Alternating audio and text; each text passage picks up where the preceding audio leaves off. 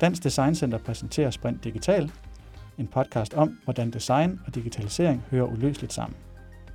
Titlen på dette afsnit er, hvordan kan man nemt bygge digitale produktprototyper med no-code værktøjer.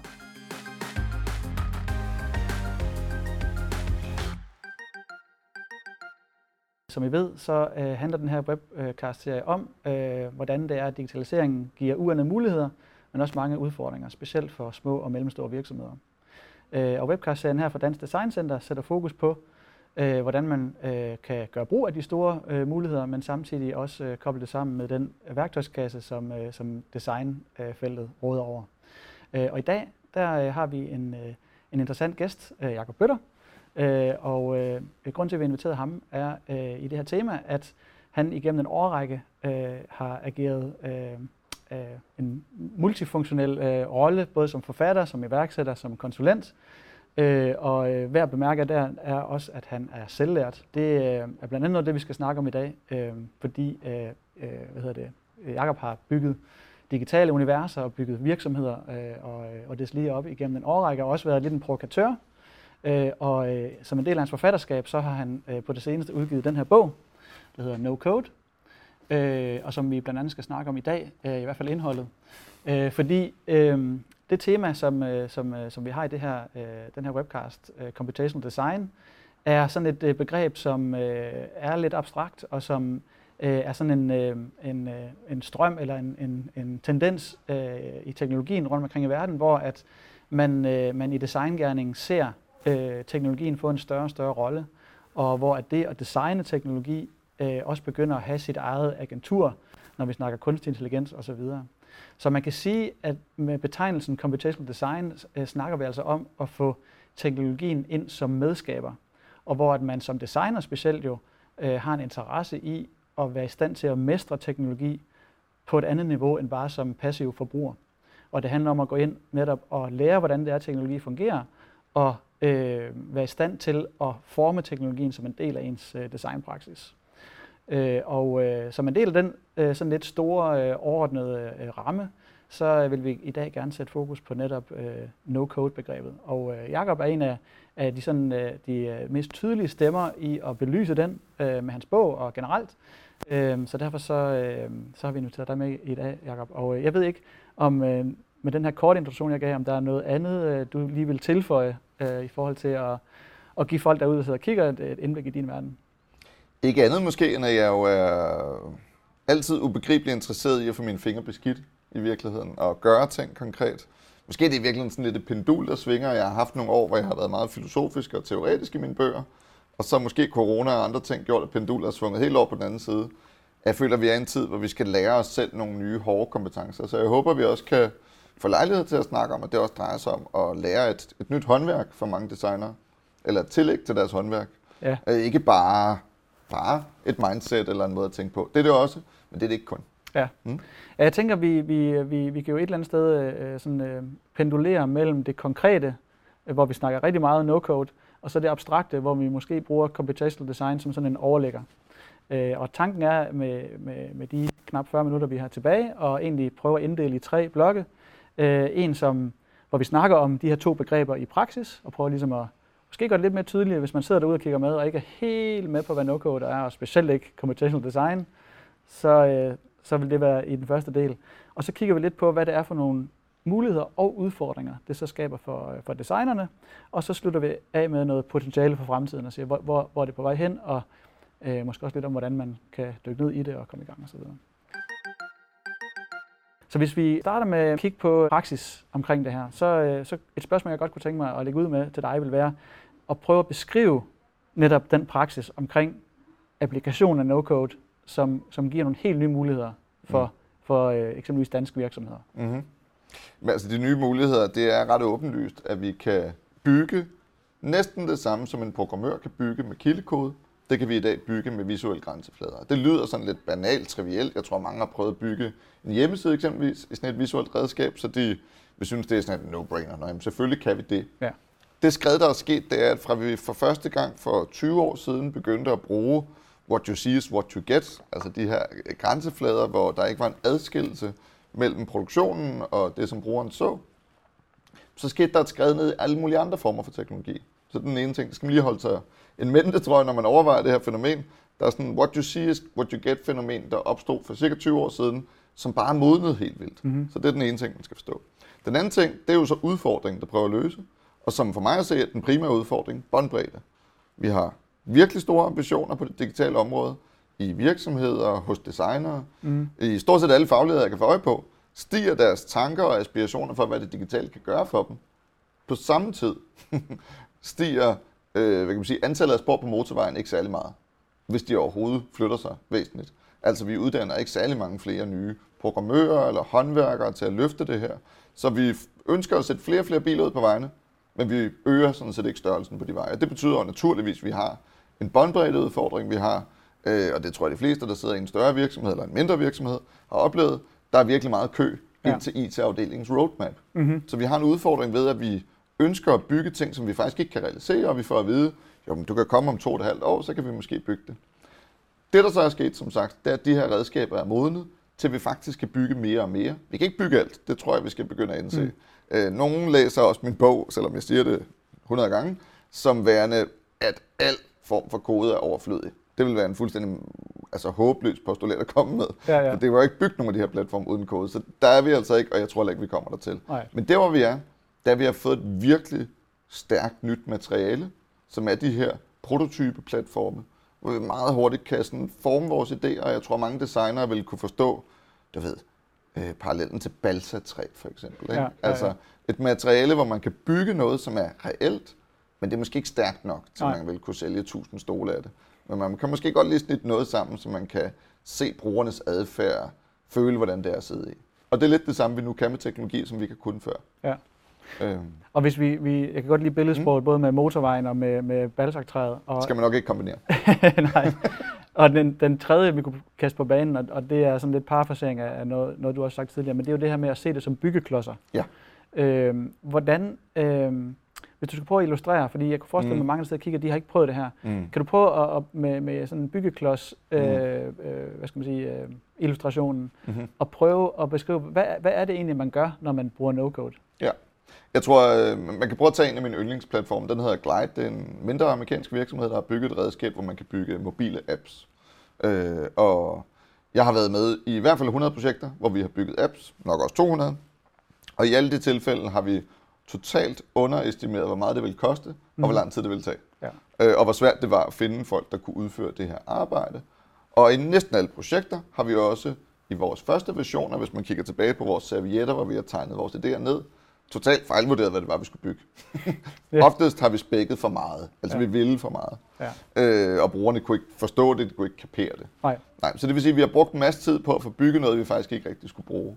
Med Glide, så kan man ved at bruge nogle af deres sådan allerede konventiondrevne komponenter, ligesom hive noget ind på en grænseflade. Jeg tror, nogen vil kende det fra sådan visuelle redskaber, som bare PowerPoint. Ja. Man ligesom hive nogle komponenter ind, der allerede er skabt, og så kan man skrue en lille smule på dem men man kan ikke skrue på dem for evigt. Så eksempelvis så kan man bestemme, i hvilke af fem muligheder din knap kan se ud, men ikke i hvilket af 50.000 eller 500.000 muligheder din knap kan se ud. Nej. Du får ligesom nogle muligheder inden for et spænd, og det spænd, synes jeg er super interessant at diskutere i forhold til designer.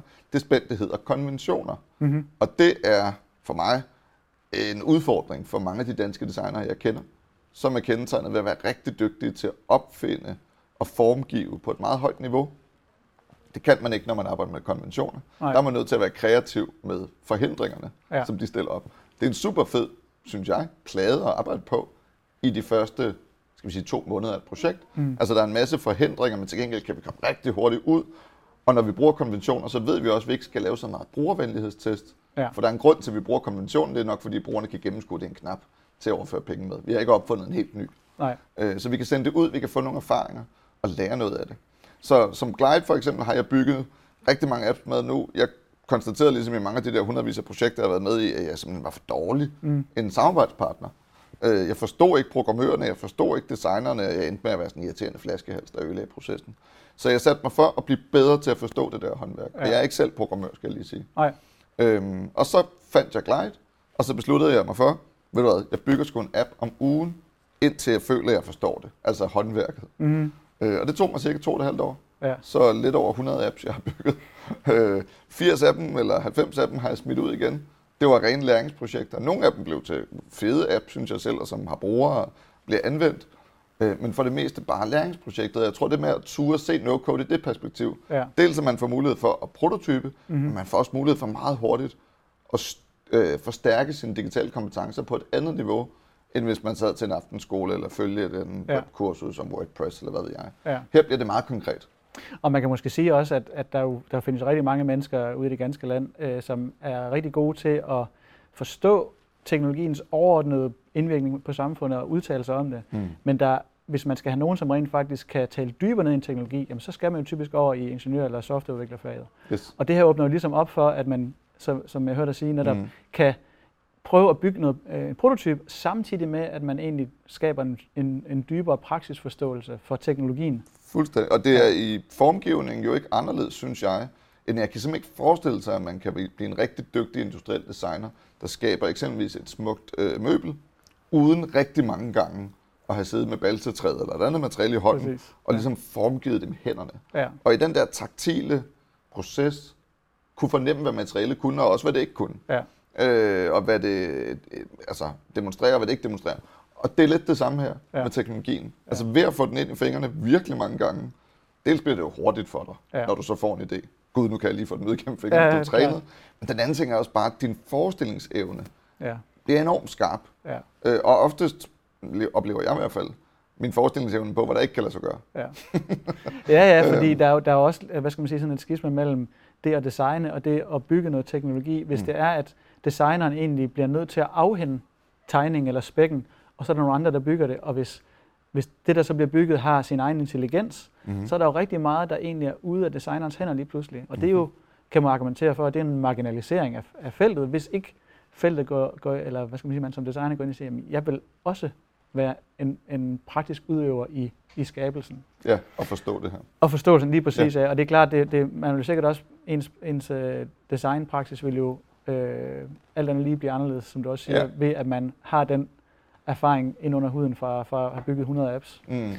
Øhm, kan, vi, kan vi måske lige til at runde den her Mm. øh, blog af, øh, nævne et eksempel på et dansk firma, som med no-code har formået at, at egentlig øh, gøre tingene på, på, øh, på, på den nye måde. Og det kan Mm. både være, det må gerne være en designer, der har gjort det, men altså Mm. i princippet enhver, som gør det her, er også en designer. Yes. Øh, Så er der noget, du ligesom tænker, der er værd at fremhæve, som siger, okay, det er et eksempel på, hvordan...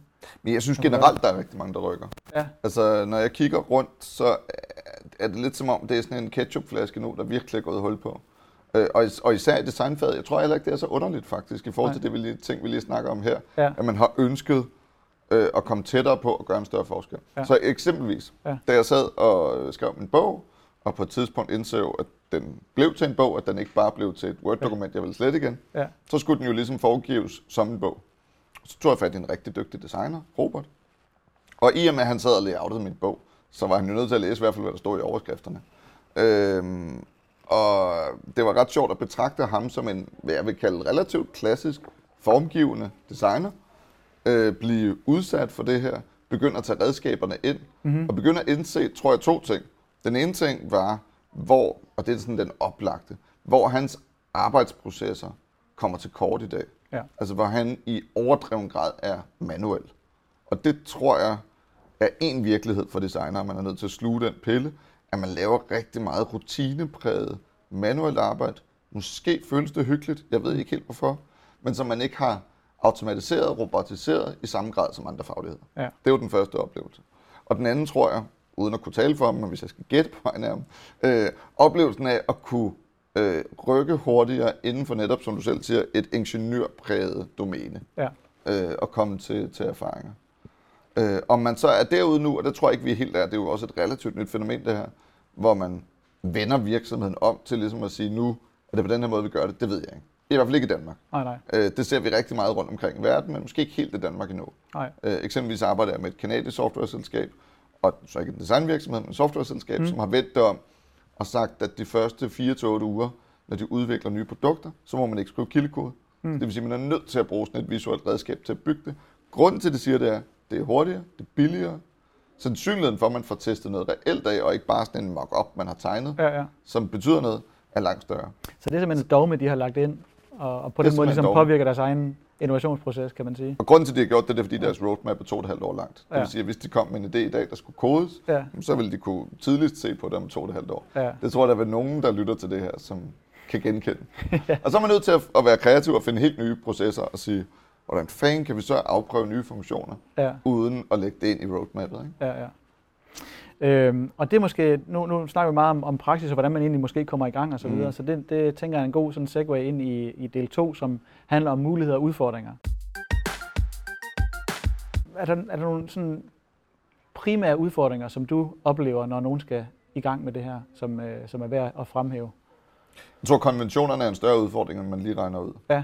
Øh, altså, øh, jeg ved ikke, hvordan man skal forklare det her pænt, men i hvert fald, at designere, som, og det er ikke for at forklare, at alle designere putter ned i en bås, men mange designere, jeg har arbejdet sammen med, kan have en tendens til at netop være rigtig dygtige formgivere, og definere hver eneste lille rundet hjørne, Ja. hvis jeg skal være lidt fræk. Ja, Og det er rigtig, rigtig svært, når vi er i de her konventiondrevne platforme, hvor rigtig meget er defineret på forhånd, og hvor man ikke har den fornemmelse af at kunne skrue på alting. mm-hmm. Så øh, det er noget med at kill your darlings og komme ud over det. Det tror jeg er sværere, end man lige indser. Jeg tror, det man til gengæld vil lære ved at følge den slagende vej, at man faktisk kan lave bedre, i hvert fald digitalt design, ja, som gør en større øh, forskel, og som ikke skal revideres netop af brugervenlighedstest bagefter. ja, Så det, det tror jeg vil være en udfordring. Og så tror jeg, at rigtig mange undervurderer, hvor lang tid det relativt set vil tage at flytte deres egen håndværksmetode i Ja. ja. virkeligheden. ja, Så når man først har lært at bruge en, hvad ved jeg, skruetrækker, så er det svært at gå over til en skruemaskine, ja, øh, medmindre man løbende minder sig selv om at tage fat i den og bruge den. Også selvom man kan se, at det åbenlyst er smart. ja. Ja, fordi det handler jo i bund og grund om et eller andet sted måske at lægge forfængeligheden lidt til side. Øhm, og, og det har vi også tidligere talt om, det er derfor, jeg bruger det ord, fordi Mm-hmm. man, man, man, man, man er måske som, som designer, eller i hvert fald som en, en skaber øh, på en vis måde, har jo øh, en eller anden stolthed i måden, man gør det på. Ja. Og når så man lige pludselig skal til at gøre det på en ny måde, samtidig med, at man, man ligesom får nogle benspænd lagt ind, mm. Så, så, øh, så strider det lidt øh, i, i forkert retning, tror jeg, for mange. det tror jeg også. Øh, og, og et eller andet sted, så, så kan man måske sige det der med at, og, øh, at ligesom se det som en, en, en, øh, hvad skal man sige, en, en del af en større helhed, hvor at, ja, vi, Præcis. vi bygger prototyper på den her måde, Yes. men det tager jo ikke væk fra den øvrige designgærning, man har, som jo øh, et eller andet sted også strækker sig til, at man går fra prototyp til, Lige til endelig præcis. produkt. Lige præcis. Og Ja. der vil være masser af muligheder for at argumentere for de her særlige løsninger, man ønsker at lave, der ikke findes i konventionerne. Ja, Det vil der jo være rigtig god plads, mener jeg, i projekttiden at gøre, hvis man lykkes med at lave hurtige, no-codede prototyper i starten, ikke bruger så mange penge på det, ja, så vil der relativt set, håber jeg da, være penge tilbage til at lave flere særlige features, ja, som man i en traditionel projekttilgang ikke vil have. ja. Ja, fordi det, det handler et eller andet sted også om at, at tror jeg, øh, hvad skal man sige, ligesom afmystificere teknologien, og øh, velvidende, at der er også del af den, som måske ikke rigtig, altså som ligger uden for ræ- rækkevidde, uanset hvad mindre man går i skole i mange år. Mm. Øh, og så man har stadig brug for en, en, en softwareudvikler, Mm. sandsynligvis til at, at ligesom tage den, det, det sidste skridt, ja. Helt sikkert. Og jeg tror også, vi kommer til at se sådan nogle mellemroller, Ja. hvor vi ser eksempelvis designer eller andre fagligheder opgradere deres, kom- deres kompetencer meget hårdt. Ja. Ja. for noget, jeg ser lige nu på eksempelvis no-code-platformen. Ja. Og så bliver det sådan en hybrid mellem, hvad vi vil kalde IT og hvad vi vil kalde design. Ja, Øh, De kommer til at leve i begge funktioner i virkeligheden. ja. Og der er også, øh, man kan sige, nu, nu har vi jo øh, øh, hvad skal man sige, tidligere snakket om, øh, om, om kildekode og forståelse af kildekode, som jo Mm-hmm. er det, man slipper for egentlig at forholde sig til i det her. Men, men næste skridt på, på læringsstien, øh, kompetencestien, er jo så low-code, som er, øh, hvad skal man sige, hvor man rent faktisk rører ved lidt kode, Mm. uden at kaste sig helt ud på det dybe vand Mm. med C++ og Python Mm. og så videre. Øhm, så hvordan, hvad skal man sige, hvis, hvis, øh, hvis, hvis, øh, hvis du ligesom skal kigge på det, er det så ikke, og nu lægger jeg måske lidt ordene i munden, men det er taget fordi noget, du tidligere har sagt, er det ikke en nødvendighed at, at ligesom begynde at klæde sig på i, i, i det her felt? Jeg ved godt, vi, vi snakker lidt om fremtid i slutningen, men altså, Ja. kan vi, Ja, hvis vi snakker om udfordringer, Mhm. hvor, kan, man, kan man skyde den her til højre og sige, det er ikke relevant for mig som Nej. designer? Nej. Jeg oplever rigtig mange, der prøver at skubbe det væk fra sig, og det er en diskussion, ja. jeg har nu, hvor bogen er kommet ud med rigtig, rigtig mange om, at mm, fin bog, Jacob, fint budskab, kan du ikke nøjes med at give det til IT? Altså, Ja. hvorfor mener du, at marketing, eller hvorfor mener du, at salg, eller hvorfor mener du, at design nødvendigvis skal involvere sig i det her?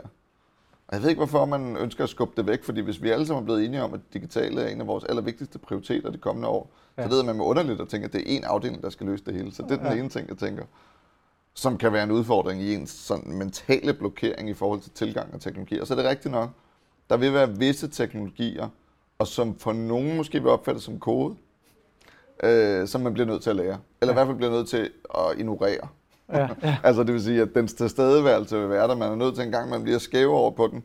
Men det er ikke sikkert, man er nødt til at forstå den i grund. Nej. Altså i bogen bruger jeg ret meget krudt på at forklare, hvad der for nogen virker som kode. JSON, ja. som jo er et format til at overføre data mellem tjenester, altså mellem maskiner. Det er ret svært at forestille sig, at man kan bygge det, man kalder API-baserede tjenester, altså tjenester, hvor to maskiner snakker med hinanden. Øh, du bestiller et nyt dankort, og det bliver automatisk overført til bankens database.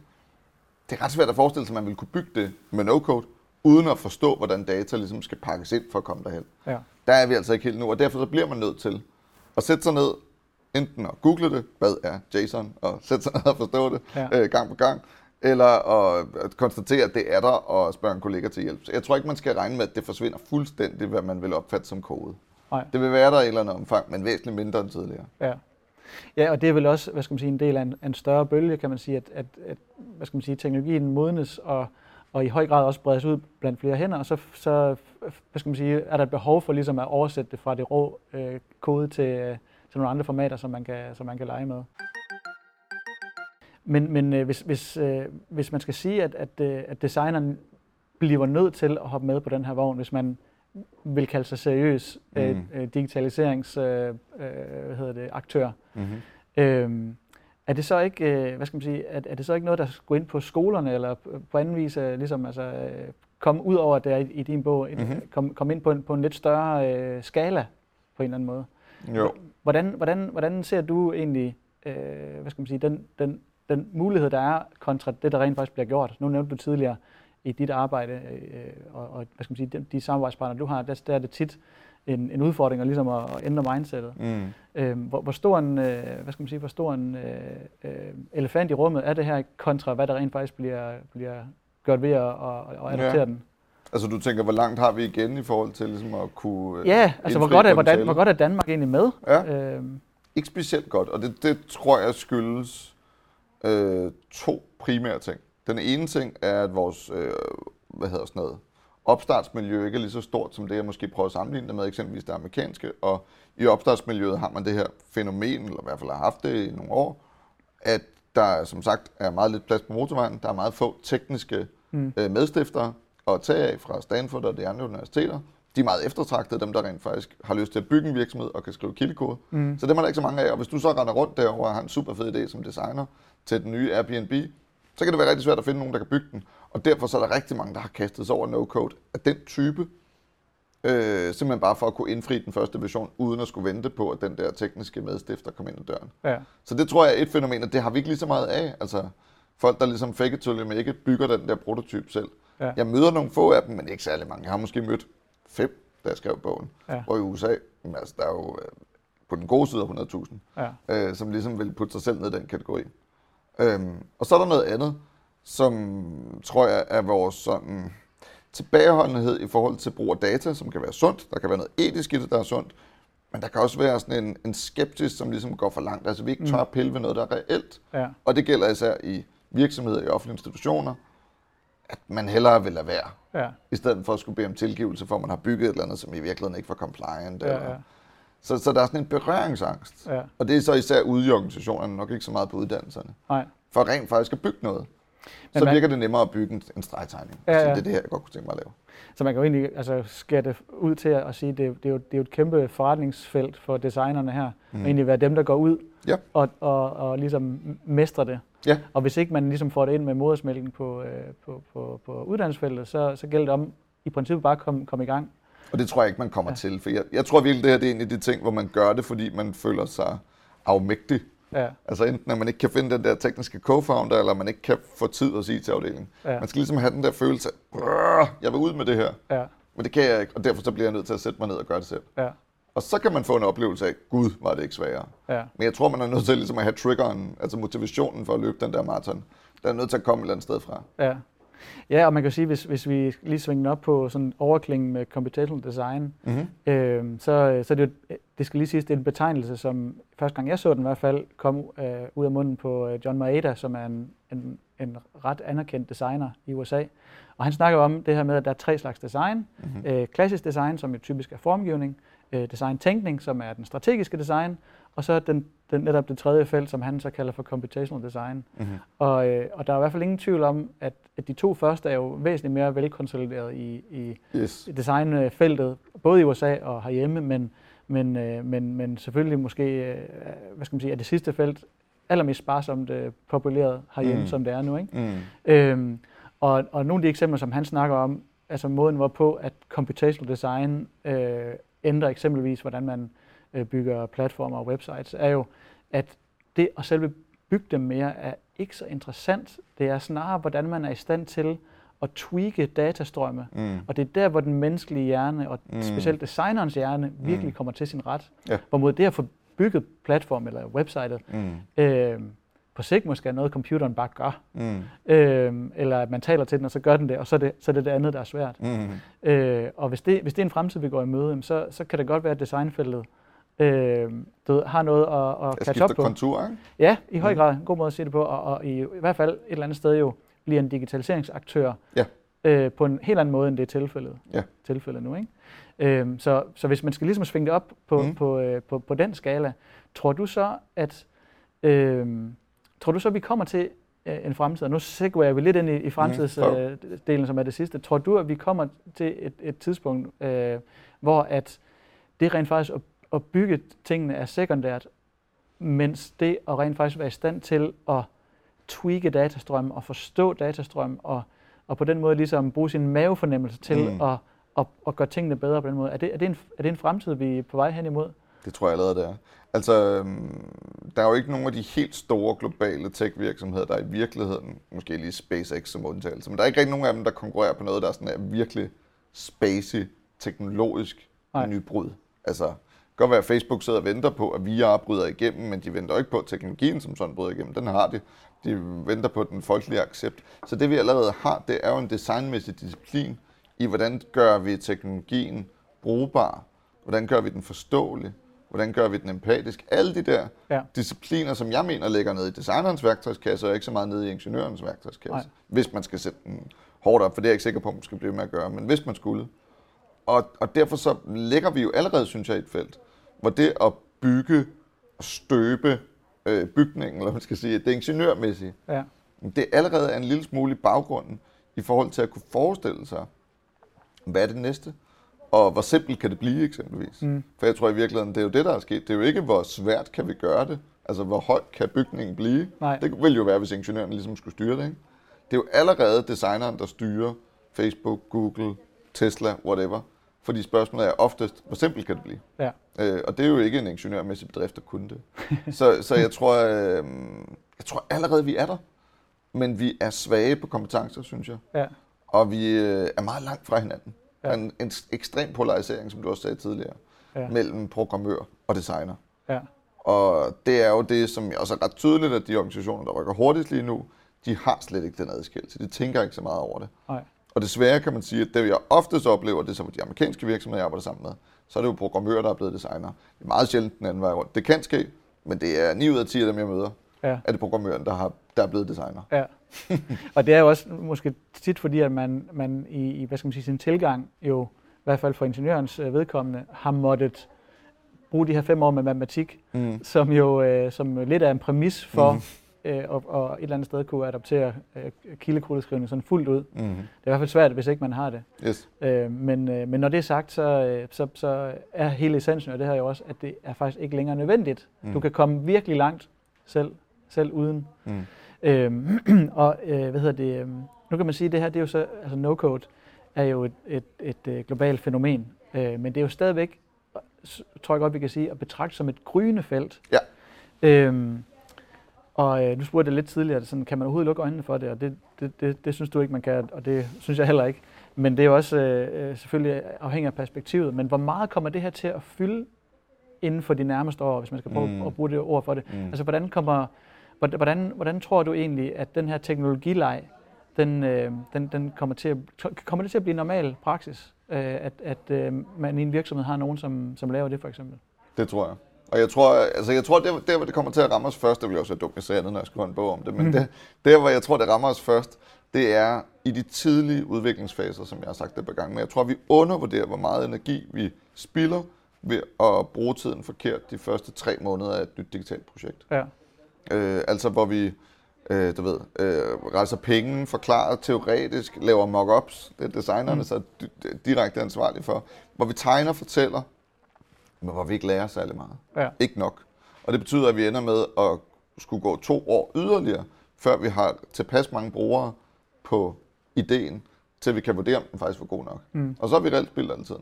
Hvor vi faktisk godt kunne i de tidlige faser have prøvet langt mere af, have kommet ud til reelle brugere, fundet ud af, jamen, har de lyst til at betjene sig selv på den her måde? Har de lyst til at starte vaskehandlen ved at trykke sådan her? Ja. Kunne vi reelt bygge på en eftermiddag? Øh, ikke noget, der kan skaleres til en milliard, men måske til de første 10, og begynde at lære af dem. Og jeg tror, at den faglighed kommer til at ændre rigtig meget i alle private virksomheder, alle offentlige institutioner, fordi de alle sammen, som kendetegn kan man sige lige nu, øh, der er ikke særlig mange af dem, der har forretningsudvikling, der ikke er primært digital. Nej. Så hvis man spilder tiden, hvis man har svært ved at, at du ved, komme ind på øh, motorvejen, så er man nødt til at gøre noget. Jeg kan ikke se, at man kan gøre så meget andet end Nej. det her. Det er jo ikke sådan, at lige pludselig falder en masse programmører ned fra himlen. Nej. Nej. Nej, og man kan sige, det du beskriver der, øh, hvad skal man sige, prototype tilgangen og, og de hurtige iterationer osv., mm. det er jo designbogens ABC. Det er det. det, det er materien eller materialerne, man bruger til det, som, som, som står for et nybrud her, ikke? Jo. Øh, så på den måde, så, det, jeg tror også, det er en parafrasering af noget, du tidligere har sagt, men at det i princippet er, er et nybrud for materialeforståelse. Det er det. Øh, og øh, man kan sige, den, den materiale fascination, som, som designfeltet øh, ligesom har indlejret, mm. øh, kan jo og burde jo et eller andet sted strække sig langt ind i det virtuelle domæne, mm-hmm. når nu det er så relativt let at, at, at ligesom tilegne sig den materiale forståelse. Både for at kunne bygge prototyperne, men faktisk også for at forblive relevant i den mere klassiske designdisciplin, ja. altså i formgivning. Og der tror jeg også, at vi skal forestille os, at no-code kommer til at påvirke selve den klassiske formgivning. Ja. For der bliver designer, der er langt mere effektive, som, altså, nu det jo, vi kan jo ikke forestille os det endnu, men som kan, du ved, layoutet 1000 tilbudsaviser i timen, ja. øh, versus dem, der kan på en måned lave en enkelt. Ja. Bare for at sætte det helt hårdt op. Ja. Der kommer simpelthen en, en breed, jeg ved ikke, hvad vi skal kalde det på den. Ja. Der kommer en, en art af designer, som har taget så meget for den her bevægelse, at de bliver exceptionelt produktive. Ja. Det er jeg helt overbevist om. Vi ser det allerede i, i nogle miljøer. Så der, det er jo ikke kun for at kunne bygge prototyper og kunne være med i diskussionen i forretningsudviklingen. Det er faktisk også for ens egen fagligheds skyld. Jeg tror, man risikerer at blive typograf, hvis ikke man indser, at man er nødt til at opgradere sine egne formgivningskompetencer, hvis det er der, man er som designer. Ja. Hæftigt. Og måske, for at sætte det helt på spidsen, bør man øh, absorbere det her, også selvom man ikke selv øh, vil bygge digitale prototyper. Ja. Altså selvom man sidder i ledelse for eksempel, yes. så er det netop for øh, at få forståelsen. Og det er så fingerspidsfornemmelsen. Ja, ja præcis. Mm.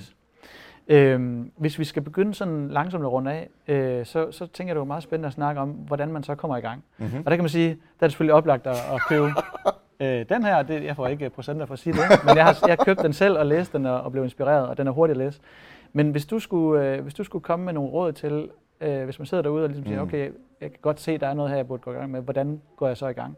Ja. Og hvis man er i eksempelvis en lille eller en mellemstor virksomhed, hvor man har super travlt, mm. ikke noget rigtig tid øh, eller nødvendigvis myndighed til at, at ligesom kunne sige, nu er det noget, vi gør. Mm. Men hvordan, hvordan, hvordan kunne man komme i gang på nogle dage eller nogle uger?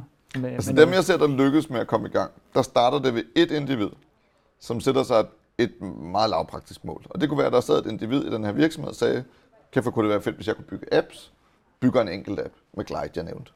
Da personen har bygget den, så viser personen den til næste øh, teammøde. Viser til 10 kolleger, se hvad jeg har bygget. Og jeg har faktisk ikke skrevet noget kildekode, jeg har heller ikke stjålet det her, jeg har ikke bare brugt en skabelon. Jeg har skulle bygge det her selv, det tog mig et par timer. Smitter måske af på et par andre. Og så ser jeg nogen, der lykkes virkelig godt, det er, når de ligesom danner læsegrupper, eller hvad man skal kalde det. Og det behøver ikke være med min bog som udgangspunkt, men, men, men det er mere formen i læringen i virkeligheden, sådan en mesterlærer, at man lader den gå på tur. Altså det er sådan lidt af en stafet at sige, nu mødes vi så en gang om måneden, en gang om ugen, måske hvis vi er meget øh, sådan hårde. Øh, og så har vi et nyt emne på dagsordenen hver gang inden for det her felt, og vi skiftes til at være den, der skal udføre eksperimentet. Ja. Så at sige, prøve bare at lave en opskrift fra kogebogen, og det kan være, det kommer til at smage vildt godt, det kan også være, det ikke gør, Men som alle ved, tror jeg, der har prøvet at følge en opskrift på noget, de aldrig har prøvet at lave før, så lærer man i hvert fald noget om ingredienserne i processen. Mm-hmm. Så det er jo faktisk at dele det med sine kolleger. Så det, i organisatorisk set, så er det dem, jeg ser lykkes bedst. Det er dem, der ligesom laver små grupper, der holder hinanden til ilden. Lidt ligesom jeg havde en masse, der holdt mig til ilden med at få lavet en app om ugen. Ikke? Ja. Øhm, det, det, er nemt nok at sige, lidt ligesom det er nemt at sige, at jeg vil gerne løbe maraton. Exceptionelt svært at komme ud og løbe, når det regner. Ikke? Ja. Og det er lidt det samme billede, synes jeg. Ja.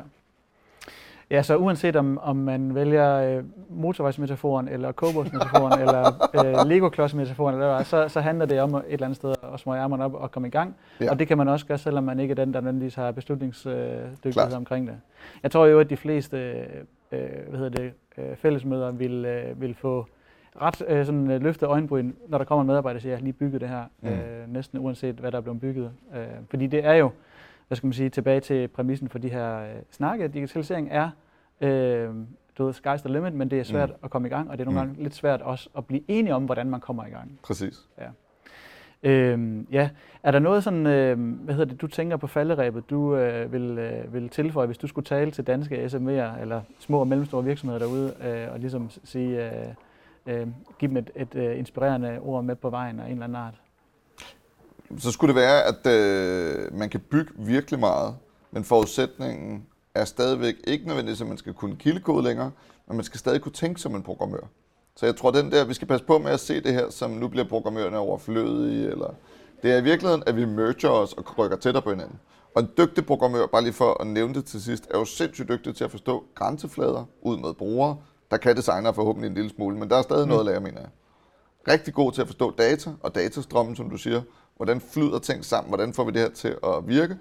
Og sidst men ikke mindst, det de fleste programmører bruger deres primære tid på, logik. Og det er jo så matematikken, mm. men det behøver altså ikke være matematisk.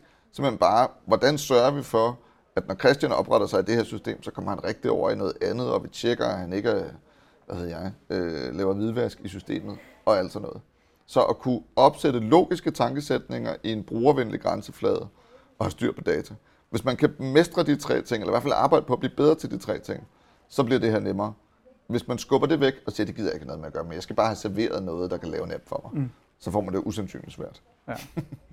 Jeg tror, det er en meget god øh, afslutningsreplik. Øh, om ikke andet i hvert fald øh, øh, noget, man kan gøre her og nu, og som, øh, som alle kan gøre. Øh, og med det så tror jeg bare, jeg vil sige øh, tak til dig, Jakob, og tak til jer, der sad og kiggede med derude. Øh, og øh, bare sige, at vi vender tilbage med flere webcasts. Tak for i dag. Tak fordi du lyttede med. Lær mere om, hvordan du kan bruge design i din digitalisering på ddc.dk.